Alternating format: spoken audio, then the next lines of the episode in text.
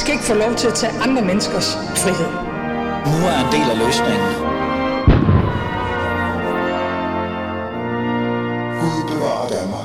Vi har en, en meget spændende samtale på, på menuen i virkeligheden. Vi skal tale om Carsten Lauritsens øh, bog, men mere i forhold til den her analyse, han er kommet med omkring Christiansborg. Altså det her med, at Christiansborg vil blive tvangslukket, hvis arbejdstilsynet kommer på uanmeldt besøg. Det vil jeg gerne dykke lidt ned i, det her arbejdskultur, der er på Christiansborg i forhold til stress, fejl, individualisering osv. osv.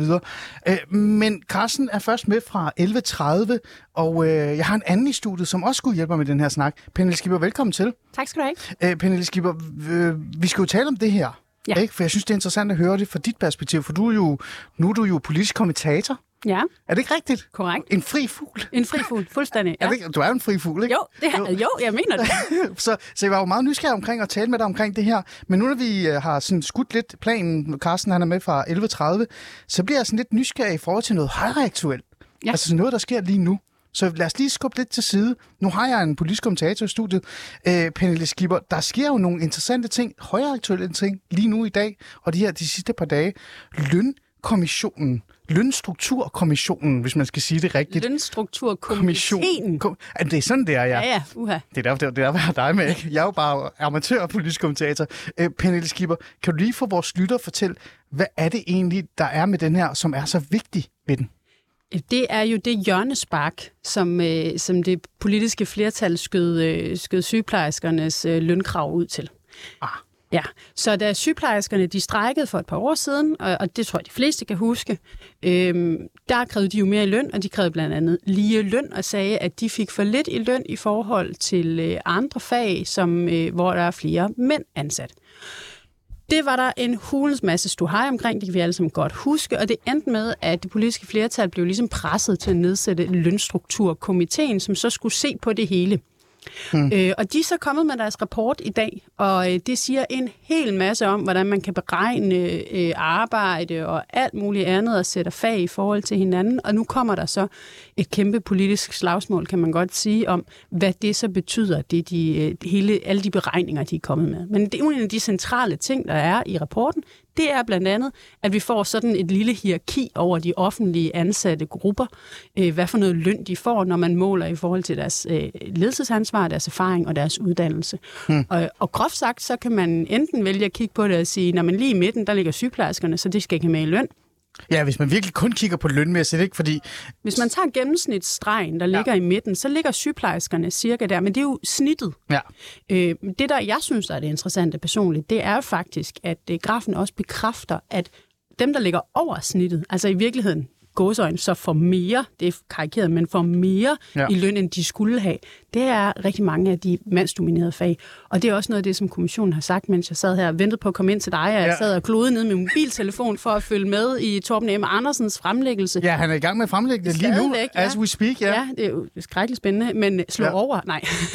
øh, så Nej, ikke slå over. Det, det han sagde, det var jo blandt andet noget af det, vi får bekræftet igen, det er, at vi har et rigtig kønsopdelt arbejdsmarked i Danmark, mm. og det betyder, øh, det kønsopdelte arbejdsmarked noget for løn. Altså jo flere kvinder, der er i et fag, jo mindre er lønnen. Ja, og det er jo en konklusion, man, man kan på grund ikke kan undgå at, at, at lave. Det- Punktum. Det, Det er fakta. Den, den er fakta. Ja. Men noget andet, der også er fakta, og det er jo så det, der er så spændende ved den her snak, øh, tænker jeg, som kommer her lige med, det er jo i forhold til sygeplejerskernes løn. Ja, Fordi det sygeplejerskernes løn, altså det, altså det, de har slået sig allermest op på, det er jo, at deres løn er for lav. Øh, så meget, at de nærmest gik imod deres egen øh, formand, jeg tror, det er formand. Jeg kan ikke huske, om det forkvinde eller formand. Formand i forhold til, om man skulle stemme for eller ej, øh, dengang der var helt den her balladeværk. Ja. Man stod fast, man sagde, at lønnen var det allervigtigste. Nu kommer der en lønstrukturkommission, der fremlægger deres resultater og peger på, den er ikke så galt med deres løn.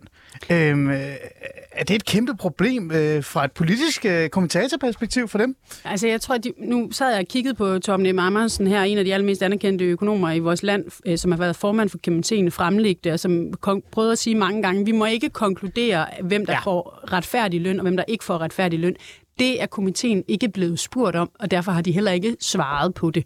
Øh, og det betyder jo også, at det ikke har været andet end et hjørnespark. Kampen er jo ikke slut endnu, og det betyder også, at nu får vi de politiske slagsmål om, hvad, den her, hvad de her tal de skal bruges til. Hmm. Øh, man, man hørte jo også Mona Strib, som er formand for øh, sosuerne, og ja. som, øh, som har siddet med i komiteen, sige rigtig mange gange, det kommer an på, hvordan man opgør det. Altså hvis man tæller alle tillæggene med, ja, så får sygeplejerskerne en høj løn. Hvis man fjernede tillæggene og lød som om en sygeplejerske bare arbejdede 9 to 5, mm. øh, ja, så får øh, vedkommende faktisk en lav løn. Mm. Og, og det siger bare lidt om, hvad det er for en diskussion, vi skal til at ud i nu, og at der kommer til at blive et slagsmål om, hvordan de her 3 milliarder, som regeringen har sagt, de vil øh, ligge i lønningsposen, de skal bruges. Og det kommer til at blive en diskussion imellem fag. Det, jeg synes, der var noget af det mest interessante, det var, at øh, arbejdsgiverne, øh, det vil sige regionsrepræsentanterne, KL og så videre, synes jeg nærmede sig lidt at sige noget ala, øh, det går ikke med den her procentvise udvikling i lønnen, fordi så har vi nogle strukturer, der bliver fastlåst. Så kommer vi aldrig ud over hierarkierne. Ah, som, det er jo spændende. Altså, og det kan også godt være, at jeg blev lidt selektiv i hørelsen, men det lød en lille smule som om, at de begyndte at åbne op for, at nu skal Præcis. vi snakke kronestigninger ja. i lønnen, i stedet for procentuelle stigninger i lønnen, og dermed også fokusere mere på øh, altså, at bruge løn til at rekruttere flere. Nu skal jeg jo lige bruge dig som politisk kommentator igen. Jeg elsker, at du er, det er, vi kan misbruge på den måde. Du skal nok vente dig til det, betyder, Jeg kan jo godt lide det. Det er jo det, der er problemet. Jeg synes, det er fantastisk. Folk er sådan, Ali, kan du lige venstrefløjen? Jeg kan lige pindeskipper. Øh, hvad betyder det teknisk? Altså sådan, så vores lytter kan forstå det her med kroner og øre, fordi vi har talt meget om timetal, vi har talt meget om arbejdspres. Øh, det er arbejdsgiverne, der sidder mm. og snakker om det, ikke? Altså mindre administrativ arbejde. Sygeplejerskerne stod på den anden side og sagt løn, løn, løn. Mm. Så hvad er det, der bliver lagt op til her, sådan øh, teknisk set her? Men jeg tror ikke, der er nogen sygeplejersker, som jeg har hørt det, som vil sige, at øh, for eksempel, at der er kommet færre lægesekretærer, og dermed, at de også skal lave mere administration. Nej. Det, det synes de også er træls. Altså, det skal man nok lige huske at sige. De vil også rigtig gerne have nogle flere kollegaer, men de siger også en af måderne at vende det på. Altså, mm. Mange af dem, der siger, det er løn. Mm. Øh, og det er især det her med, med ulige løn. Øhm, og når man så begynder at snakke om at åbne for kronestigninger i lønnen i stedet for procentuelle Præcis. stigninger, ja. så begynder man jo at snakke om, at måske kan forholdene mellem fagene rykke sig. Øh, og det er jo fordi, hvis en sygeplejerske for eksempel går i gang med at sammenligne sig selv med en politibetjent, altså som faktisk har en lidt kortere uddannelse end en sygeplejerske, ja. øh, også et ret hårdt, øh, ansvarsfuldt øh, arbejde, men jo også noget, hvor vi vil sige, okay, det, det er noget med liv og læme, og det, det er sgu vigtigt job, begge to, øh, meget stort ansvar. Ja, det må man sige, ja. Hvorfor er det, at politibetjentene får meget mere i løn end sygeplejerskerne? Hmm. Og det har jo været deres argument for, at de skal stige, og at det her lønhierarki, som blev sat tilbage i 1969 af nogle politikere, de satte det ind i et hierarki, hvem skulle have mere og hvem skulle have mindst, det holder stadigvæk fast. Mm. Det vil de gerne have gjort op med. Det er det, at man, i stedet for at alle stiger 2% om året, så får alle jo relativt set, altså så får man jo ikke på et tidspunkt mere eller lige så meget som politibetjenten. Det giver mening, ja. Øhm, så øhm, hvis man begynder at stige i kroner, jamen så betyder det også, at man kan begynde at målrette øh, for eksempel mod sosuer, sygeplejersker, pædagoger, som er nogle af de fag, der halter bagud, mm. kvindedominerede fag, og som også er nogle af dem, hvor vi virkelig mangler uden nødvendigvis at tage penge fra politibetjenten jo. Ja, fordi det er jo det. Altså, det, ja. det er jo også en af de ting, der også var det store problem sidst, det var jo netop det her med, at man nærmest lagde op til, at, at det var det samme budget, man havde. Den samme pose penge, og så bliver man nødt til at finde pengene hos sosuerne, for eksempel, for at kunne give til andre. Mm. Øh, og det er jo det, der er interessant. Pernille Skipper, øh, den politiske kasket på så, hvad betyder det politisk, det her? At der må jo sidde nogen på Christiansborg og tænke, spændende, og andre, der vil tænke, åh oh, gud, hvor skal vi pengene fra, eller hvad skal vi gøre? Øh, hvordan tror du, de reagerer? Hvordan ville du have reageret, hvis du sad øh, øh, op på Christiansborg og så det her? Jamen, jeg beskæftigede mig jo utrolig meget med det, kan, kan man næsten høre, tror jeg. Øh, utrolig meget med det her, også da jeg var valgt ind, og det er, det er virkelig sådan en vipserede i ja. politik. Øh, fordi at der jo både er, altså der er jo både relationerne mellem det private arbejdsmarked og det offentlige arbejdsmarked, der er enkelte fag imellem, der er hvor meget er politikerne jo egentlig også arbejdsgiver i det offentlige, og hvor meget skal de holde det ud i strakt arm, så vi ja. har nogle, vi får tit sådan nogle lidt pseudo-diskussioner, men dog også principielle diskussioner om, hvad er den danske model egentlig for noget? Ja. Øh, og det øh, det, det er sådan en kæmpe vipserede. Den er der kommet en lille smule låg på mm. med det her hjørnspark, ved at man altså Mette Frederiksen og både den tidligere og den nuværende regering har kunne sige, at vi kigger på det, vi kigger på det, vi kigger på det. Mm. Nu er de færdige med at kigge på det, så nu skal de beslutte, hvem skal have nogle flere penge. Øh, og, Øh, og hvad skal man bruge det til? Ikke? Mm. Det, det åbner jo en kæmpe diskussion en gang til, og jeg tror, der er jo ikke kommet øh, mindre mangel på sygeplejersker Ej, og pædagoger nærmest. og alt ja. muligt andet, siden vi har set, siden sygeplejerskestrækken også, både inden for sygeplejersken, men også de andre kvindedominerede fag i den offentlige ja. sektor, at ansøgertallet rasler ned. Øh, så der er jo et eller andet, der skal gøres for at vinde skuden. Øh, og, og, altså jeg spørger da mig selv, at hvis man ikke gør et eller andet nu, altså bruger det her som en anledning til at komme dem i møde, øh, så vil den der stemning omkring de fag være svær at vinde. Hvad mener du med stemning omkring de fag? Altså, at vinde- altså at rekrutteringsmæssigt, Ja, øh, hele, tror- det, hele ja. det problem, vi har med dem? Hele rekrutteringsproblemet, altså hvis man laver fremskrivningerne, så er det jo tusindvis af sygeplejersker og pædagoger ja. og rigtig mange sosuer, vi kommer til at Nærmest- stå og mangle. nærmest altså, vi kollaps, to er Altså- totalt prisgivet i Ja. vores ældre dage, øh, hvis vi får brug for, for hjemmepleje eller noget. Altså den er, den er helt gal, ikke? Så mm. et eller andet skal man gøre for at få mennesker til at ville vælge de uddannelser. Mm. Øhm, og jeg tror, at hele det der lønspørgsmål, det er også, og den strejke og det indgreb har det har i hvert fald betydet rigtig meget for de mennesker, der var med i det, som blev rigtig, rigtig vrede. Øh, Og hvis man gerne vil have nogle af sygeplejerskerne til at vende tilbage til den offentlige sektor, fordi de, de er jo i den private, de er der stadig, de er stadigvæk sygeplejersker. Altså, de er der De får bare stadig. mere De løn et bare andet mere- sted. Øhm, ja, hvis man er gerne vil have dem tilbage, ikke? tilbage, Ja. så, så skal man jo nok øh, på en eller anden måde indrømme, at de havde en pointe. Man kan også være sådan lidt negativ. Øh, eller ikke negativ, bare sådan også realistisk i forhold til den regering, vi har. De har jo flertallet. Kunne de ikke, Skipper, kunne de ikke bare være ligeglade? Det kan de. Altså, de, de kan kan jo de. sætte sig tilbage og sige, tak for det, interessant analyse. Tusind tak. og så. Altså, både og, fordi de har jo, de har jo lovet 3 milliarder. Det skete i valgkampen, at Mette Frederiksen lovede 3 milliarder ja. øh, før tilbageløb i øvrigt, så det er faktisk endnu flere penge i. Ja, hun lovede også flere sygeplejersker i 19. Det gjorde hun Ja, også. det blev der faktisk også sat penge af til. De gav bare ikke at blive hyret ind i den offentlige sektor. Det, det problem står hun som med nu, ikke? Jo, Øhm, det er der, rigtigt. der er faktisk penge til at hyre dem. De, de har bare ikke lyst til at blive ansat. Nej. Og, øh, og det er jo nok noget med, delvis i hvert fald noget med lønspørgsmålet ja. at gøre. Ikke? Øhm, men der er de der 3 milliarder, der så på en eller anden måde skal fordeles. Mm. Øh, og og det bliver man nødt til politisk også at kunne tage stilling til, hvordan man... Altså, det er også delvist et politisk spørgsmål. Men så de kan ikke undgå ikke at forholde sig til på en måde, selvom Nej, de... fordi det bliver afgjort i en, en mm. trepart. Ikke? Og der vil regeringen jo blive nødt til at have en eller anden holdning, fordi trepart, ikke? Mm. arbejdsgiver, lønmodtager, og så hvem er den tredje? Nå ja. Ja, ja. Altså, hvis man kigger på regeringen, så vil man jo tro, at den her øh, i Socialdemokratiet er nem altså, at forholde sig til. Nemmere. Nu kigger du smiler til. Nej, jeg, jeg glæder mig til at høre, hvordan Altså, du synes, jeg den er nem, for jeg synes ikke, den er nem jeg for tænker nogen, også sådan, i faktisk. forhold til at sætte sig ned og så sige, okay, vi, vi skal finde nogle kroner. Vi skal. Altså det hele det peger på, at der skal mere løn til. Der er et nærmest samfundskollaps i forhold til det område øh, senere hen, hvis vi ikke gør noget ved det. Så det vil give mening at hæve øh, lønnen, eller gøre noget med lønnen i forhold til sygeplejersker for eksempel. Den er lidt nemmere, tænker jeg, Socialdemokratiet. Jeg synes, den er svær i Moderaterne og i Venstre for den sags skyld. Så øh, tror du også, det kan være endnu en af de der ting, som gør, at den her regering har det lidt svært i forhold til det her samarbejde? Vi hører jo hele tiden, at der kommer flere og flere glidninger. Pernille Skipper, du smiler. Ja, men, men de har der, altså, det, altså, det ved jeg ikke. det Det er også fordi, jeg sidder og tænker, dem. hvis Nikolaj Vammen, han skal være statsminister lige om lidt, fordi at Mette Frederiksen nu skal være NATO-general. Ja, det er om to uger, ikke? Ja, så er det godt nok også en af de trælse at starte med. Det er da ikke sådan, det er ikke en, Det er ikke plejer at give de nye øh, i jobbet en lidt nemmere opgave, Ja. ikke? Sådan Jo.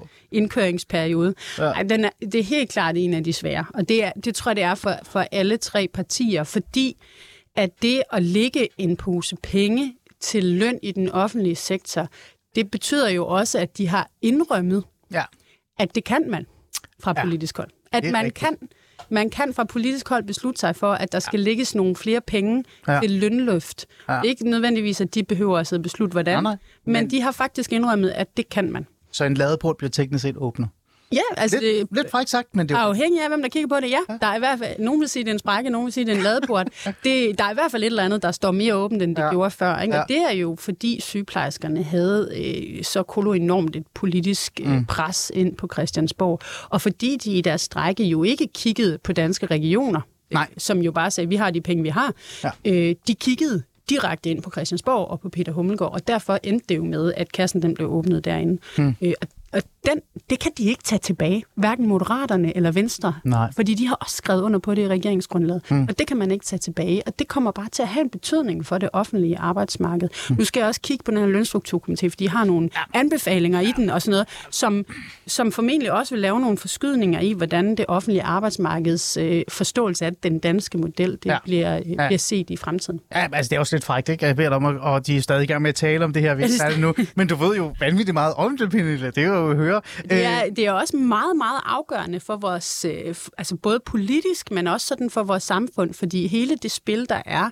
i den danske model, altså den danske model, den snakker vi tit om, som om det er sådan noget almen kendt, ikke? men det der ja. med, at man har et ekstremt fleksibelt arbejdsmarked i forhold til andre lande, øh, og så en aftalemodel med også høj grad af tryghed i, og, mm. og parterne ligesom finder ud af det selv uden politisk indblanding. Vi har ikke nogen politisk bestemt mindsteløn og alt det der. Alt det der, ja. Det, at det fungerer, det er noget særligt. Hmm. Og det er også det, der begynder at rykkes en lille smule med, hvordan vi ser det og forstår det. Ikke? Her til sidst, øh, eller i hvert fald til sidst, jeg stiller i hvert fald nogle spørgsmål forhold til oppositionen også. Mm. Øh, fordi hvis vi så kigger på oppositionen, så står de jo og kigger ind på det her, det- og de kan jo på, altså på den ene side kan de blive enige og være enige og støtte op omkring det. På den anden side kan de også stå og gnide i hænderne øh, og så sige, se, nu kommer der flere offentlige ansatte. Og der er allerede mange offentlige ansatte. Ikke? For eksempel sådan et parti som Liberal Alliance elsker jo at slå ned på, at der er kommet, jeg kan ikke huske om det er 40.000, et eller andet antal mange flere offentlige ansatte. Kæmpe offentlig sektor. Altså sådan, bum, yes, ikke? yes. Nu stor stat, ikke? Altså sådan, at det her også bare en gave for, for oppositionen? Altså i virkeligheden en gave, de har bare siddet og ventet på. De har ikke haft noget. Nu har de endelig noget. Jeg har haft stor bededag, ikke? Ja, men den var også lidt, den døde lidt, ikke?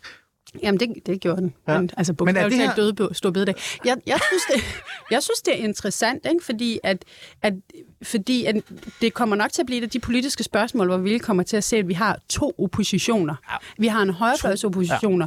opposition og en venstrefløjsopposition. Nærmest blokpolitik, ikke? Øh, og der ikke er nogen af dem, der kommer til at blive glade for det her, vel? Fordi, fordi SF og Enhedslisten og Alternativet, de ikke lige helt med radikale, men det finder de. Men, men de tre, de kommer i hvert fald til at slå på regeringen og sige, det her det er slet ikke godt nok, øh, der skal mere til, og vi mangler, og, og Mere, bum, mere, bum, bum, bum, bum, Ja. bum. Og så kommer højrefløjen til at stå og sige, hvad har I gang i? Altså, I, I smider skattekroner ind i den Åh, offentlige sektor, det er fuldstændig vanvittigt, vildere, og, ja. øh, helt galt Mathias. Og, og det bliver jo noget, som kommer til at presse regeringen fra to sider, og det er jo klart, at den, den ene oppositionspres rammer nogle specifikke øh, partier i regeringen, og det anden oppositionspres rammer så Socialdemokratiet, og, og så kommer de sikkert til at tage nogle af de slåskampe med ind i regeringen. Ja. Det, øh, jeg, tr- jeg tror, det er Hvad er din endnu... konklusion? Hvad tror du, det her det ender med? og grund? Det tør jeg ikke gætte på. Jeg, jeg, har ikke, øh, jeg tør simpelthen ikke det der at gætte noget, og specielt med den her regering. Det hele er vanvittigt. Det hele er vanvittigt. Prøv at tænke, Okay, så jeg skal ikke spørge Mette Frederiksen, der er her endnu om to uger i hvert fald. Det kan vi det stopper jeg med. det tror jeg, det, Det skal vi overhovedet ikke snakke om. Vi skal slet ikke gætte. Nej, Altså, og men- du skal heller ikke spørge mig, hvem der er statsminister og sådan noget. Alt kan ske i bolden og Jeg rundt. ved det heller ikke. Jeg ved det heller ikke. Men det er jo bare interessant, fordi det her det er en, en ting, som mange overser, mange danskere overser, men i virkeligheden kommer det til at have øh, altså virkelig en konkret efterspil, om de så ender til højre eller venstre i bund og grund. Ikke? Altså om man siger ja til at give mere løn, eller om man ignorerer den øh, i sidste ende. Ikke? Men de kommer nok til at give noget mere i løn. Og det, den ene side vil sige, at det var ikke nok, og den anden side kommer til at sige, at det var for meget, og alle kommer til at være sure. Og så må man jo se, øh, altså så bliver det jo en af dem, som ved næste valg, mm. når de kommer til at sige, se det her, det var et eksempel på, at en midterregering var noget stabilt og noget godt, og vi valgte en bløde middelvej, stem på os. Øh, og de to oppositioner siger, se det er et eksempel på, at en midterregering er fuldstændig øh, gal i hovedet, gå til fløjene, Ja. og så kommer vælgerne til at afgøre, hvad der var rigtigt og forkert. Pernille Skipper, det du siger til mig her, det er jo netop det der med, det her det kan være en af de der sten, eller hvad man kan kalde det, de der sejr, øh, en regering, midterregering har brug for, for at bekræfte og fortælle danskerne, at det lykkes. Altså vi taler jo meget om det der med, at hvis midterregeringen skal lykkes, øh, så skal de komme med nogle resultater. Det kan godt være, at danskerne kan lide dem lige nu, de er skuffede, stor bededag, men i sidste ende, så er det resultaterne, danskerne kan huske. Det her, det er en af dem. Hvis de fejler her, så kan det blive brugt enormt meget imod dem i Folketingsvalget næste. Er det det, du siger? Jamen, det tror jeg, det kan, det kan både blive... Det kan både blive jeg tror, det vil blive brugt af midterregeringen som et eksempel på, at de er gode, mm. og det vil blive brugt øh, af fløjene oppositionerne som et eksempel på, at de er dårlige. Og så er det jo øh, op til vælgerne ligesom at finde ud af, om, øh, om, om det er det bedste, at man ligesom fæl- vælger den gyldne middelvej, eller det i virkeligheden bare er, Mm. er helt galt. Ikke? Okay. Og vi gider ikke gætte på, hvad der sker. Er det det? Nej, det kan vi ikke. Nej. Nej. Så lad os gå videre.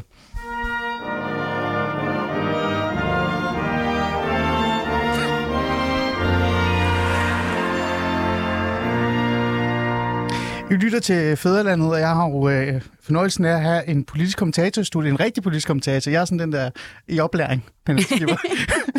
øh, Pernille Skipper, politisk kommentator for TV2, og øh, tidligere, jamen altså folketingsmedlem, politisk leder, ikke? Hvad er det, Ja. det, det hedder for enhedslisten? Politisk ordfører. politisk ordfører for Ja. enhedslisten, og, og så videre, og så videre. Jeg har dig i studiet, og vi har brugt den første halve time på at snakke om lønstrukturkommission, nej, komiteen. Komiteen, jeg får lyst til at sige kommissionen, ikke? For der er sådan Jo. nogle kommissioner derude. Ja, men det var i 08, der var sådan, jamen det, Åh, oh, gud. åh gud, nu bliver det en historietime. Skynd dig videre. Videre.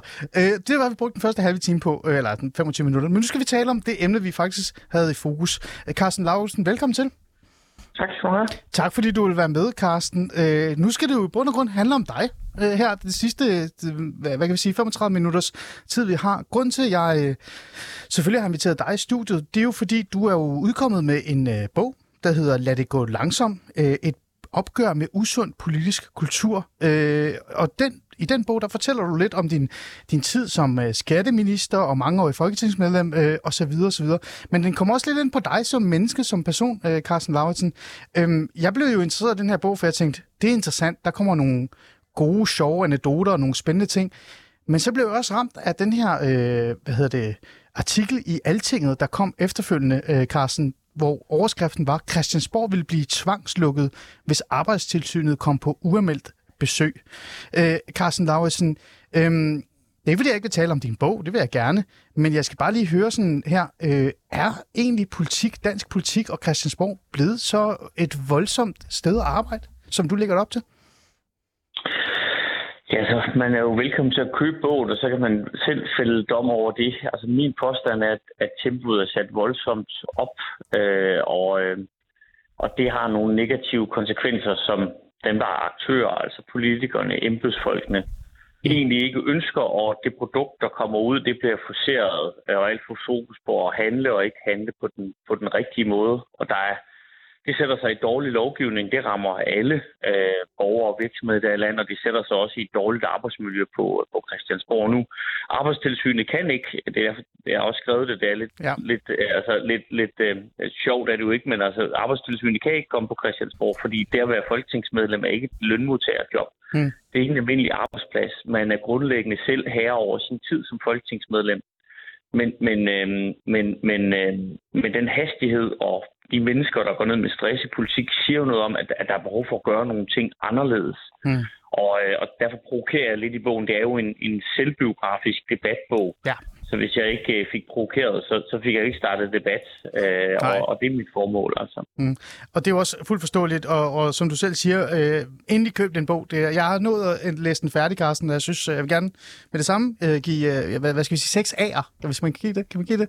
Seks anmeldelsesager, det kan man godt, Pernille Skiver, øh, til bogen, Carsten. Så kæmpe tillykke herfra med bogen. Øh, men jeg bliver lidt nysgerrig, øh, Carsten, før jeg også inviterer Pernille ind i øh, samtalen. Er der et specifikt øjeblik eller eksempel, eller et tidspunkt, hvor det sådan virkelig går op for dig, hold da op, det, går, det, det her det går alt for stærkt. Altså, jeg synes, det, det, jeg gik i gang med at skrive bogen, mens jeg var i politik, og, øh, og jeg tror, det var særligt coronaperioden, hvor ting skulle gå vanvittigt stærkt.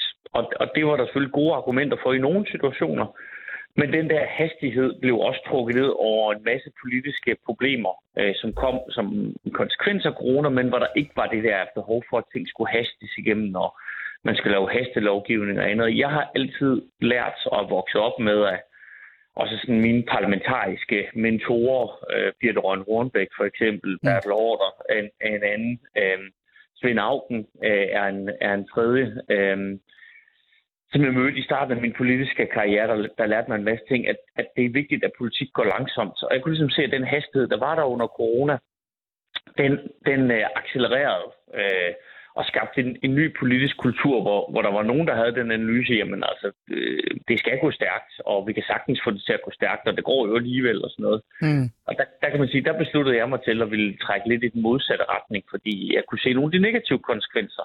Så det var meget under coronatiden, hvor, hvor nogle ting selvfølgelig skulle gå stærkt, men det pludselig blev mantraet, hvor alt skulle, skulle gå stærkt, og en masse ting, der blev truffet nogle hurtige beslutninger, man har været nødt til at lave om efterfølgende, øh, hvor jeg synes, det giver mere mening at, i politik ofte at give sig tid, Mm. sætte sig ind i et problem, øh, finde ud af, er det et reelt problem, finde ud af, hvad løsningen er, Øh, og når man har fundet løsningen, være sikker på, at det er den rigtige løsning, og så få gennemført den ved, ved lovgivning. Ikke? Ja, øh, jeg får helt lyst til at spørge dig, Carsten. Øh, altså, øh, var vi nået dertil, hvor man nærmest som politiker ikke vidste, hvad man... Altså, det er måske også lidt forvinklet, men det er også for at skabe debat.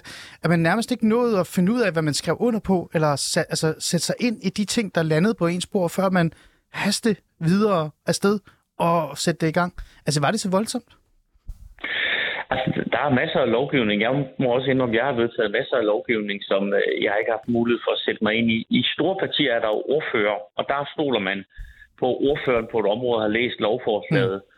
Øh, og så, så stemmer man i tillid til, den her ordfører anbefaler, at vi skal stemme for, så stemmer man for ned i Folketingssalen. Men jeg tror, under coronatiden og noget af den hastelovgivning, der har været, der er ikke engang dem, der har været ordfører, har haft tid til at sætte sig ind i tingene. Hold da. Øh, og, og derfor har man stemt om nogle ting, om forhandlet nogle ting, øh, hvor, hvor det har fået et andet resultat, end, end det, man regnede med. Øh, jeg tror, jeg giver et eksempel på det i bogen, som er den her varmesjek, ja, det gør du som der var meget fokus på.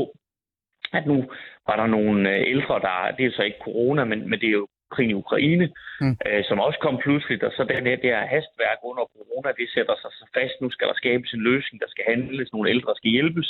Alt sammen de bedste intentioner, der forhandles øh, om natten og om aftenen over hos, øh, hos den ansvarlige klima- og energiminister, jeg tror, var Dan Jørgensen på det tidspunkt. Ja. Øh, og så får man lavet en aftale, og så øh, får man den hurtigt omsat til lovgivning. Men så viser det sig, at man først kan udbetale pengene fire måneder efter. Og så er man jo, så tror jeg, at de politikere, der er i det der, og det, de føler sig måske lidt til grin. Der er i hvert fald nogle borgere, der har svært ved at forstå, hvorfor skulle det gå så stærkt, mm. når det nu viser sig, at man kan først rent faktisk udbetale pengene om fire måneder. Altså. Mm. Og, og efterfølgende måtte man lave aftalen om to gange, med nye forhandlinger, øh, fordi at, øh, at man ikke havde gjort det godt nok til at starte med. Og min pointe er jo ikke, at, at der er nogle embedsfolk eller, nogle, eller en minister eller nogle politikere, der har ønsket at gøre det dårligt fra starten. At de har bare accepteret en falsk præmis, nemlig at det her det skulle bare løses nu. Mm. Øh, og, og det er en falsk præmis, som, som øh, systemet øh, og politikerne sætter op for sig selv, hvor nogle gange, hvis man godt tænker grundigt, så kan man virkelig gøre det meget mere effektivt. Okay. Øh, også selvom det går lidt langsomt. Pernille Skipper, øh, du var jo også, altså, du har jo også oplevet det her, eller mm. hvad? Ja. Øh, har du oplevet det på samme niveau, som, som, øh, som Carsten ligger det op til her? Ja. Kan du, altså, altså, var der også øjeblikke, hvor du sad og tænkte, åh oh, gud, jeg aner ikke egentlig, hvad det er, der sker lige omkring ja. mig. Det går for hurtigt, øh, der er ja. for meget hastværk. Ja, Øhm, I min tid som retsordfører, mig og Carsten Lausen, vi var jo øh, retsordfører samtidig, ham fra Venstre og mig fra Enhedslisten. Ja. Altså, der kan jeg huske, at vi også havde sådan nogle, øh, og det er jo i virkeligheden mange år siden, også før corona, der havde vi jo sådan nogle øh, lovgivningskomplekser, som øh, jeg endte med at i min daglige tale kalde øh, alt godt for havet i retsplejeloven. Og det, ja, hold op. ja, det var skrækkeligt. Ja. Det, var, det var bare sådan nogle lovgivningskomplekser af alle sådan nogle små justeringer, som mm. Justitsministeriet havde samlet til bunke, der burde blive foretaget.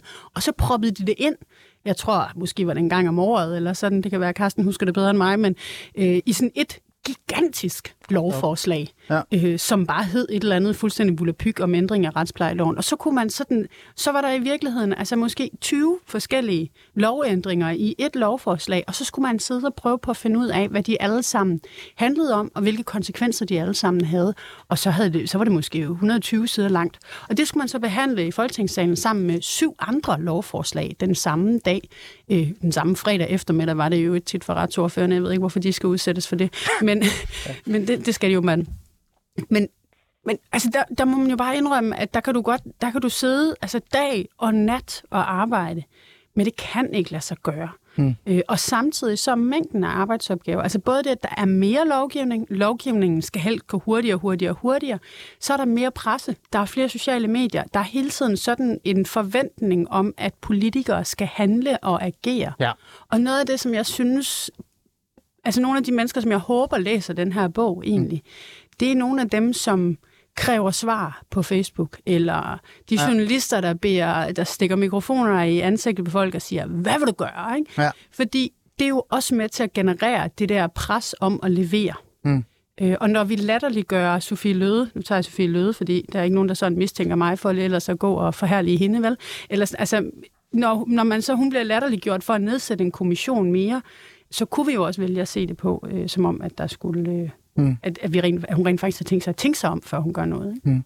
Carsten, er du enig i, at medierne også spiller en, en rolle? Altså, nu er det jo et holdningsbordet-program, så jeg kan deltage. Jeg, jeg vil give dig ret i, Pernille. Altså, jeg tror også, hele den der shotgun-journalistik og det der hurtigt svar, eller stå uden for toilettet nærmest, ikke, mm. ikke rigtig har gjort noget godt i, i bund og grund for hele det her stress, der også er. Øh, men Carsten, jeg er nysgerrig. Synes du også, at det også lægger en ekstra pres på? Altså, i bogen der peger min kritik, og det er vigtigt for mig at understrege, det er sådan en system- eller strukturkritik. Øh, jeg troede fejlagtigt i starten af min politiske karriere, at der sidder nogle mennesker, der har en eller anden specifik dagsorden, om at alting skal gå stærkt og være på en særlig måde. Mm. Dem falder man selvfølgelig over en gang imellem i embedsværket, eller blandt politikere, eller blandt medier. Men for det meste, så er det nogle strukturelle mm. øh, øh, processuelle ting, der gør, at, at, at man bliver bragt i en situation, hvor man handler øh, på den ikke mest hensigtsmæssige øh, måde. Og, øh, og medierne er underlagt et, et stort pres, fordi øh, mediebilledet er meget kompetitivt. Nu kan man se, mm. der blev fyret på BT og Berlingske Tidene her ja. Øh, den anden dag. Der er arbejdsnedlæggelser, og der er et eller andet, der er et indtjeningsønske, som mm. markedet øh, og, og øh, ikke har mulighed for, for at levere på, så de journalister, der skal arbejde hurtigere og mere, øh, hvor man måske må gå på faglig, øh, hvor man går på faglig kompromis, man konkurrerer mod nogle, nogle sociale medier også. Så der er bestemt noget, noget mediedrevet i, ja. øh, i, øh, i det her. Og så er der den, så er der det, der var min påstand, at dansk politik er overeksponeret i medierne. Mm. Altså, der, der sker ja. simpelthen ikke, øh, der sker simpelthen ikke nok ja. til øh, de journalister, der skal digte. Altså, der, oh, der, er ikke, altså, der er ikke nok drama? Af det, du, altså, der, så derfor... der er ikke reelle historier nok, Nej, okay. ja, faktisk. Ja. Yes, Carsten, ja. Det er præcis. Ja, det er præcis det. Det var ja. Pernille, hun, hun, har, hun har helt ret. Det er det, det, det, der er min pointe. Ja. Og så bliver historierne nogle gange skabt, og jeg har da også oplevet dygtige journalister, der har ringet til mig på Christiansborg, de skal skrive en historie. Mm. Og så har de spurgt, du vil spille med på den her. Og så, jeg måtte også indrømme, at jeg er der faldet i. Mm. Og så en gang imellem så jeg spillet med på en historie, som er en ikke-historie, som journalisten i virkeligheden mm. har skabt. Kan du, kan du huske en øh, ikke-historie, Carsten? Nu bliver jeg nysgerrig. Øh, nej, så vil, så vil jeg ende med at hænge, øh, så vil jeg ende med at hænge, øh, hænge nogen ud, og det, mm, og det, det har jeg lovet mig selv, jeg, jeg ikke vil, altså, men, men jeg kan Helt huske fair. ret mange ikke, ikke-historier. Og det er jo fordi, der sidder en masse journalister på Christiansborg, hvis anden opgave er at lave procesjournalistik mm. og beskrive den politiske proces. Ja. Og når, det, altså, når du har et mediebillede, som også er drevet af, øh, øh, altså journalisterne bliver målt på, hvor mange kliks er der på en artikel, mm. så, så, så vinkler man jo, og så kommer man jo også til at hoppe på det, der er, som dem, der læser, gerne interesserer sig for, og det er jo Mm. Desværre ikke altid politisk substans. Det er mere noget, et personspørgsmål om ja. en politiker. Ikke? Altså, jeg er fuldstændig enig. Altså, jeg synes jo, journalistik er, er blevet meget sådan noget clickbait-journalistik, øh, hvor man bund og grund sådan, skal masseproducere noget, der kan skabe harme. Øh, jeg, jeg, jeg, så, jeg, jeg, jeg har jo faktisk fået skæld ud, Carsten, nu siger jeg også til dig, Pernille, at jeg nogle gange har sagt, at, øh, at det journalistik nu minder mere om sådan noget sladderbad-journalistik. Der er mange øh, i mediebranchen, der har været sådan lidt onde over for mig og sagt, det skal du ikke sige, og det er også politisk journalistik osv. osv. Men, men det ændrer bare ikke rigtigt på det her, og nu spørger jeg begge to, lad mig bare starte med, med dig, Pernille, her. Øhm, man kunne jo også bare trække bremsen. Altså, jeg ved godt, at nu gør jeg det meget simpelt, ja, ja, ikke? Ja. Men man kunne jo også bare sige, prøv at jeg gider sgu ikke være på Twitter ja. mere. Altså, ja. det er fint, jeg kan godt lave et Facebook-opslag nogle gange. Øh, og når jeg får et lovforslag foran mig, som jeg ikke kan nå at læse, så siger jeg, det kan I godt glemme. Det kan vi ikke nå at sætte os ind i det er bare ærgerligt. Øh, træk bremsen. Er, er, det, er det for nævnt der at sige det? Nej, ja, det sker også i ny og næ. Altså, et af de lovforslag, som startede behandlingen før, at det, lige før jeg sluttede, og først sluttede bagefter, det er noget, der hedder Barnets Lov. Det er en enormt ja. stor reform inden for øh, social- og anbringelsesområdet, børneområdet. Øh, det, der fik vi jo også længere tid som overfører end, end først fastsat, fordi at det, øh, lovkomplekset var så stort. Ikke? Så det er bare mm. sådan et eksempel på, at nogle gange så trækker man bremsen, og så virker det også. Jeg tror bare, man skal holde fast i noget af det, som Carsten sagde, og det er, det er strukturelt. Altså, det er heller ikke et spørgsmål om, at journalister, det er sådan nogle populister, der bare ikke... Øh, altså, det er ikke kun det. Ah, nej, det. Der er jo også nogle, der er også nogle politikere, der svarer på spørgsmålene. Ikke? Og jeg har også været med til at stå og lave sådan nogle ikke-historier. Mm. Øh, og det er jo fordi politikere også utrolig gerne vil have, at vælgerne hører, hvem man er og hvad mm. Man har at sige, og det er man afhængig af, fordi man skal vælges. Ikke? Så det er jo sådan nogle strukturelle mekanismer, som føder hinanden, og som gør, at det hele det løber hurtigere og hurtigere. Mm. Vi kan ikke bare sådan sige, at det det er Mark Zuckerberg, eller det er, Nej, nej, nej, det er journalisterne, ikke. eller chefredaktøren Men på er det- Ekstrabladet, eller sådan noget. Det er det jo ikke. Men Pernille, det jeg også prøver at sige her, øh, er det for frækt at sige, at det er jeres egen skyld? I er selv været med til at skabe det her monster. Men, Altså, ja, I, I er jo ja, selv det, det, fodret de her strukturer, øh, og I kunne jo, jeg ved godt igen, det er meget firkantet sagt, men kunne jo i morgen sige, vi gider ikke det her mere. Jamen, det gjorde mig og Carsten så også, så derfor er vi ikke politikere længere. Åh oh, gud, jamen, det er jo ikke sundt. Carsten, men- tilbage i politik med dig, med det Nej, samme. Men du har jo ret. Altså, problemet er jo bare, at hvis du aldrig nogensinde hopper med på vognen, så kører den videre uden dig. Så kører den videre nu. Og derfor må vi holde fast i, at det er noget strukturelt. Altså, den enkelte journalist på Ekstrabladet kunne også sige, undskyld, jeg vil altså ikke lave den der clickbait-artikel. det kunne de godt. Mm. Men, men så får de så heller ikke kliksene. Så får de heller ikke forfremmelsen. Altså, så vi bliver nødt til at kigge på strukturerne. Mm. Og det, det er det, jeg synes, der er interessant ved Carstens bog. Det er jo, at han også har nogle sådan, strukturelle forslag til, hvordan vi kan gøre det anderledes. Ja, og det skal vi også lige ind på, øh, Carsten, men, men lige det her eget ansvar, halløj, det tænker jeg, det kan du også godt lide som liberal, ikke? At jeg sådan kaster den i hovedet på dig og siger, kan der ikke også være noget eget ansvar i det her? Hvis det her struktur, som du selv siger, det er jo ikke fordi, du har mødt masser af administrative medarbejdere eller djøffere, der sidder og tænker, nu skal det her bare hastes igennem hele verden. Det er sådan noget, øh, det er en maskineri. Ku- Kunne du ikke bare, øh, du har også selv været minister, kunne du ikke sige, nu stopper vi det her? Der skal være sådan en 14-dages læsningsperiode eller et eller andet.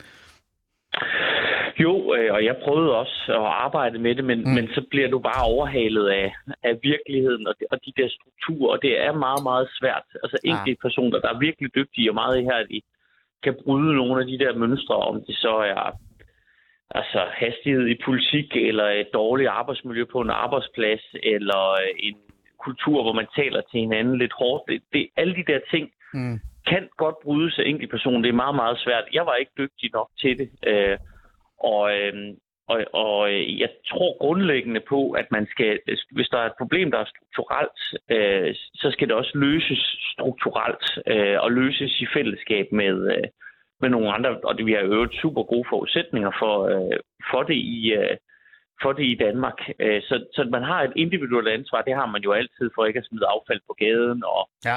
for at, at, at, at hjælpe ens medmennesker, og der, man kommer helt op på den store moralske klinke der, men, men, men, men nogle store samfundsproblemer og hvordan folkestyret fungerer, det, det synes jeg ikke er rimeligt at, at gøre til et individuelt ansvar for, for nogle politikere. Det er sådan et, et kollektivt ansvar for alle, der, der er Mm. folkevalgte. Og så er det selvfølgelig særligt et ansvar for Folketingets præsidie, som er dem, der sidder Ja. Og, og bestemmer, hvordan, eller i hvert fald har stor indflydelse på, hvor- hvordan Folketinget er organiseret. Og en del af min kritik går på, Mm. at verden omkring os har, ud, har udviklet sig. Jeg har været med til, og Pernille har også været med til at, at lave øh, mange reformer i, i Danmark. Øh, Det er meget, meget lang tid siden, der har været en reform af, hvordan man arbejder på Christiansborg. Og, og, øhm, og, øh, og, og det er derfor, man ser nogle af de her øh, clashes mellem, hvad forventningerne er udenfor omkring medierne og noget ydre pres, og så nogle politikere, der arbejder strukturelt på den samme måde, som man gjorde for øh, 30 og 40 år siden, hvor, hvor man nu skal arbejde på en anden måde, fordi virkeligheden er en anden. Mm. Øh, Carsten, øh, onde tunger, nu er det ikke mig, Carsten, vel? nu lægger jeg bare lige op til det. Unge tunger vil jo sige, det er sådan lidt sjovt at, at høre en liberal ekspolitiker sådan afvise fuldstændig øh, tagen og snakke om det personlige ansvar, og så tale om strukturer og så videre. Men, men øh, det, du prøver at sige til mig, det er, det er, at det er jo fint nok, at individer forsøger. Det er bare ikke nok. Altså, fordi, ligesom Pernille siger, toget kører bare videre. Er det det, du, øh, du påpeger? Det, det er, man kan godt som en individ, altså jeg, jeg tror heller ikke på, at Altså jeg tror for eksempel som liberal, det er lidt et sidespor, som liberal på fri konkurrence, men jeg tror også på, at noget kan blive for kompetitivt, og du kan Mm. få en destruktiv Ah. konkurrencesituation, Ja. så man bliver nødt til at gribe ind for ved staten, altså øh, ligesom man griber ind for monopoler og, Mm. og, og, øh, og andre ting. Så, så altså, jeg er liberal, men, men, men jeg tror også på fællesskabet, og jeg tror grundlæggende på, at du kan have meget stærke individer, men hvis der er en kultur eller et system eller en struktur, der er sat op, til at fremme noget bestemt, og det går i den modsatte retning, så det, så er der, så er det meget svært at svømme mod strøm. Ah, okay. Øhm, jeg vil virkelig gerne tale om de der løsninger også, øh, men jeg vil holde lige fast i det her, øh, Pernille Skipper. Øh, Carsten kom også ind på det. Øh, der er blevet lavet en masse reformer igennem tiden. Ikke? Vi skal løbe hurtigere, vi skal arbejde øh, bedre, vi skal skabe mere værdi øh, ud i samfundet. Ikke? Det er jo politikerne, der har været med til det. Man kan sige lidt frækt, det har du også selv været med til. Det er der mange, der har været med til. Carsten Lausen sikkert også været med til det. Så vi har jo et eller andet sted presset os selv i at svære den her sådan lidt øh, værdiskabende samfund, der skal arbejde mere, løbe hurtigere osv. osv., osv. Kan man ikke være lidt fræk at sige, det er det, der bare rammer jer selv nu? Altså, fordi ude i virkeligheden, der løber jeg også meget ja. hurtigt. Jeg har ikke tid til at være sammen med mine børn. Jeg har ikke, mm. Pædagogerne har ikke tid til at være sammen med mine børn, og så videre, og så videre. Er det det samme, der bare boomeranger tilbage i hovedet på jer? Jo, altså jeg tror det helt bestemt, det er en del af en samfundstendens, som øh, hele vejen op igennem nullerne og tierne, altså produktivitetsforøgelse, og tingene skal gå hurtigere. Konkurrencestaten. Konkurrencestat, og øh, kombineret med, at det, det har været muligt at med teknologiudvikling at øge produktiviteten. Og det kan man, det altså, produktiviteten er så også steget i politik. Altså, mm. det er den. Mm. Øh, det går hurtigere. Altså, sådan, vi får produceret mere lov ja. inde i Folketinget, end man gjorde øh, for 10 og 20 år siden. Ja. Men, men det der jo så også er, og som jeg synes er Carstens øh, vigtige pointe i hans bog, det er jo, mm. det har en eller anden form for slagside på et tidspunkt. Ja. Og den er ikke vi har talt meget de sidste måneder sådan om den øh, menneskelige øh, konsekvens. Jakob Ellemanns stresssygemelding, Jakob Mark fra SF, Alex Van Opslag fra Liberal Alliance, og pludselig er det jo egentlig gået op for os, at vi har skabt et system, som kan være svært at holde til en menneskeligt. Men det, som er en, en måske endnu vigtigere pointe, mm. det er jo den her demokrat, det demokratiske underskud, det skaber. Det er jo ikke kun synd for dem, der sidder derinde, at det går stærkt det er jo faktisk også synd for os andre, fordi vi får dårligere lovgivning ud af det. Ja. Vi får flere fejl. Ja, Ja, og det, og det er jo også lidt, det er jo også en af de ting, øh, Carsten, fordi når man sidder og læser din bog, øh, og jeg synes jo, du gør meget ud af at nuancere det, og, og jeg kan jo rigtig godt lide, at du både har løsninger og, og konkrete eksempler, men, men du heller ikke sådan peger sådan fingre af folk, hvis du forstår, hvad jeg mener. Øh, mm. Men det, man som vælger, som borger, nu går jeg meget ud af at kalde mig selv borger, øh, i bund og grund, øh, man ikke kan lade være med at sidde og tænke på, det er sådan lidt, Jamen, har vi egentlig fået dårligere lovgivning ud af det? Ligesom du siger, Pernille Skipper, har vi, skal jeg sidde som borger og tænke, åh oh gud, der er blevet besluttet nogle beslutninger op for Folketinget for Christiansborg, som aldrig skulle have blevet besluttet, fordi vores folketingsmedlemmer ikke ved, hvad de laver. Altså, de stemmer i blinde. Øh, det, er jo, det er jo sådan lidt bekymrende som vælger eller som borger i samfundet at sidde og læse. Øh, er, er der noget sandhed i det så? Spurgte du mig eller Pernille, undskyld? Det, jeg spørger dig, Carsten, først. Ja. ja. Øh, jamen, altså min... Det er jo en, en påstand i, i bogen, mm. at øh, vi har dårligere lovgivning, end vi kunne have haft, hvis vi havde givet os selv længere tid, og det er også det er baseret på min erfaring. Jeg havde også et eksempel, der ikke er i bogen, handler om deling af børne- og ungeydelsen. Altså det her med, at altså børnepengene var både det er sådan ligestillingsmæssigt, hvor både mor, moren og faren nu deler dem og får pengene ind på hver sin konto og sådan noget. Ikke? Ja. Øhm, det, det var der et stort arbejde omkring, og, og det, øh, altså, jeg, jeg er ivrig efter at komme i mål med det her, så ringer Pernille rosenkrantz teil til mig, og så siger hun, jeg tror, vi har brug for noget mere tid mm. til, øh, til det. Jeg, jeg tror, det bliver taget forkert imod. Øh, det, det er alt for følelsesmæssigt. Det er bedre, vi venter mm. et, øh, et halvt års tid med det. Og det var jeg meget, jeg kan huske, jeg var meget, det, det skal vi gøre nu, fordi ellers så bliver det aldrig til noget. Ikke? Ja, øh, men, ja. men så valgte jeg alligevel at lytte til Pernille. Øh, at ikke skiber. Øh, det kan være, hun har haft samme holdning. Men det havde jeg faktisk. Jeg var også ordfører over i Socialministeriet på det tidspunkt, så det havde jeg. Øh, men det var så, det var, det var så uh, Rosenkrantz, der var sendt i byen for, med det budskab til mig. Uh, det var mig som skatteminister, der var ansvarlig for det. Og så gav vi det faktisk noget mere tid. Jeg tror, det var et rigtigt synspunkt. Men i situationen, ja, ja. Der, der var min reflekser altså, uh, altså, altså nogle andre. Så jeg tror, det lovforslag blev bedre og blev taget bedre imod og blev mere forstået og blev lettere at administrere, fordi vi gav det noget mere tid. Mm og vi lyttede lidt til hinanden. Mm.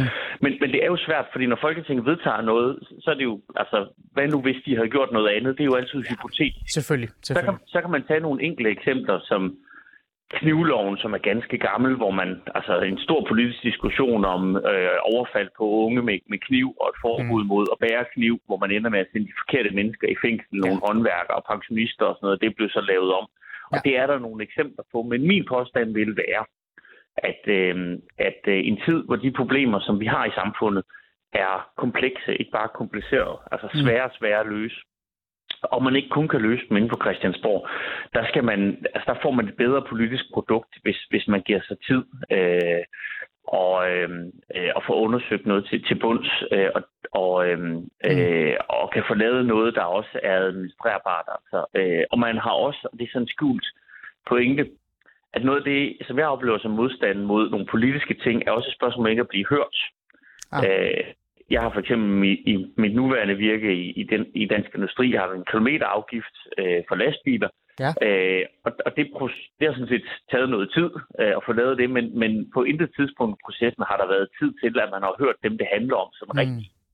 Ja. Øh, man afskaffede høringsprocessen, øh, da man fremsatte lovforslaget, fordi den har, det har været der tidligere for lang tid siden. Så det skaber en eller anden afmagt og en mangel på forståelse. Så hvis Mm. man gerne, og selvom at vi er modstandere af forslaget, så tror jeg, at vi ville have sat pris på, at vi var inddraget og hørt og kunne komme med vores utilfredshed over for nogle politikere. Så hvis man tager sig tid til politiske processer, så er der også mulighed for at inddrage flere. Det er jo ikke det samme, som man skal give alle ret. Men Nej, så nej. får man noget mere forståelse for det, der er vedtaget, Mm. og noget mere ejerskab øh, til det. Øh, og det er sådan set noget af det, der er kendetegnet det danske demokrati, og det er noget af det, der, der bliver tabt lidt, Mm. mm. når det skal gå så forbandet stærkt. Øh, Pernille, øh, jeg spørger jo lidt polemisk, fordi at, øh, jeg nu anser mig selv som en almindelig borger nærmest. Ikke? Øh, men det var jo den følelse, jeg sad tilbage med. Jeg synes, Carsten sætter nogle fine ord på det. Men jeg kan jo ikke lade være med at sidde stadig og sidde og tænke sådan, har vores politikere egentlig stemt på lovgivning, som har været altså, det modsatte af, hvad de selv troede, det var, og dermed har vi fået sådan noget altså, Ja. helt skidt. Ja, det er skidt. Altså, ja. kan du huske et eksempel, hvor du tænkte, hvad helvede er det, der foregår? Det er jo svært at sige, altså, det er svært at sige hvad jeg øh, ikke har opdaget. Nå, det er selvfølgelig rigtigt nok. øhm, Men du var der den her med kniv. men øh, der var knivloven, ja, ja, og det er jo faktisk en gammel lovgivning. Ja. Ja. Øhm, Ja, men det er et godt eksempel. øh, jeg tror, Carsten har det vist også eksemplet med i sin øh, bog, som er øh, skats adgang til at kontrollere ja. håndværkere i, øh, i folks private haver. Ja, den var også speciel. Det, og det er jo også sådan en, hvor at Carsten og jeg, vi begge to har været med sådan frem og tilbage, frem og tilbage, frem og tilbage, frem og tilbage. Ikke? Jo. Øh, og det var, øh, det var også, det var jo sådan et, et, et lovforslag, som det handlede om, skulle skat have mulighed for at kontrollere sort arbejde i folks haver uden en forudgående retskendelse. Altså hvis der foregik øh, håndværkerarbejde inde i din have. Ja. Ikke inde i dit hjem, men inde i din have. Ikke? Og folk rendte rundt på stillads. Så måtte de så gå ind og kontrollere, om der foregik øh, øh, sort arbejde, eller skulle de have en retskendelse i For få hånden at- for at gå ind på din private ejendom. Ja. Øhm, det var en af de første, hvor jeg, og en af de få, kan man også sige, hvor jeg faktisk var meget uenig med mit eget parti, da Mhm. den blev indført, og hvor at, øh, jeg har stemt for noget, jeg simpelthen var uenig i, fordi jeg blev stemt ned i min egen folketingsgruppe på det tidspunkt. Ja. Øhm, og som så senere viser at blive lavet om igen, og så blev det lavet om igen, og det har jo været sådan en, øh, en politisk kampplads, hvor det både er gået for hurtigt, men hvor vi også har politiseret noget, som måske ikke behøvede at mm. blive politiseret. Mm. Øh, altså, vi gjorde, øh, står med et glas vand, øh, Ja. øh, en fjer til en hønsegård, og hvad vi ellers kan finde et billede på. Og det er der jo også en tendens til, mm. hvor hvis man så skal pege tilbage på, hvad kan politikere selv gøre, så indså jeg øh, alt for sent, og alt for sent i, i min tid derinde, efter alt for mange år, at, at det, der no- nogle gange kan det skulle afføde noget respekt, hvis politikere de siger, det ved jeg faktisk ikke, eller det har jeg tænkt mig at undersøge. Problemet er jo så, at du får aldrig en overskrift, der hedder Pernille Skipper, kolon, det har jeg tænkt mig at undersøge. Nej. Vel, Det er ikke sexy nok. Den er ikke, den er ikke clickbait der nok. er ikke nok. Og, og Lad mig derfor, komme tilbage til dig, kunne der også stå. Ja, og derfor, det vil jeg gerne vende tilbage til, Ja. eller et eller andet, ja. ikke? eller det har jeg en holdning til over morgen, når jeg har fået læst det igennem. Det, det, det hører vi aldrig om, vel? Så, så så længe vi er så afhængige af den der opmærksomhed, både på sociale Ja. medier og alt muligt andet, øh, og toget kører videre uden de enkelte politikere, så, mm. så, øh, så bliver det rigtig svært. Og, så, og derfor bør vi jo ligesom lave en eller anden form for øh, nogle strukturelle ændringer, mm. som gør, at øh, alle de andre også venter mm. med at svare. Mm. Carsten, øh, nu vil jeg gerne lige have fat i dig, fordi vi skal jo også tale om løsningerne. Øh, nu har du siden februar 2022, øh, så vidt jeg kan huske, så har du været branchedirektør hos DI øh, Transport. Så du er ude af hele det der maskineri, Folketinget, øh, Folketingsmedlem og alle de der ting. Øh, du har jo skrevet nogle løsninger, nogle strukturelle løsninger, kan man jo så kalde det, øh, Carsten, i din bog. Men... Øh, nu skal vi jo tvinge folk til at læse den, ikke? Det skal de jo faktisk gøre. Det er en god bog, Carsten. Men kan du komme ind på nogle af de løsninger, som man altså, kan gøre brug af for at ændre det her? For det, det går sgu da ikke, at vi har et Christiansborg, der kører rundt sådan der. Altså det, det øh, som vil ændre meget på dynamikken, er, hvis man får faste valgperioder. Det står der jo i grundloven, at, at der kan komme valg i utide. Vi kalder det jo valg i utide, fordi normalt er det en, en valgperiode, kan være maks fire år, men ofte er den kortere. Ikke? Og det skaber en eller anden utryghed øh, og en dynamik, øh, hvor, hvor det hele tiden handler om, at vi skal være klar til folketingsvalg, og man forbereder det der valg ineffektivt, fordi det kan komme om et år, det kan komme om to år, og man kigger alt for meget på meningsmålingerne og, og lad, lad dem være styrende, i stedet for at sige, at der er lang tid til, øh, ligesom man gør ved kommunalvalg. Så, så hvis, øh, og hvis man ikke vil ændre grundloven, og det, det kan man godt gøre, men det er meget svært, så kan man faktisk bare politisk aftale det ved at skrive det ind i Folketingets forretningsorden. Ah. Så er det jo en politisk aftale, det kan politikerne så løbe fra. Mm. Men lige præcis nu, når vi har en flertalsregering, kunne man godt lave et politisk forlig, hvor man blev enige om, der går fire år, så er der et folketingsvalg, og hvis regeringen kommer i mindretal, jamen, så kommer der en ny dronning rundt, og så kommer der en ny regering. Det ja.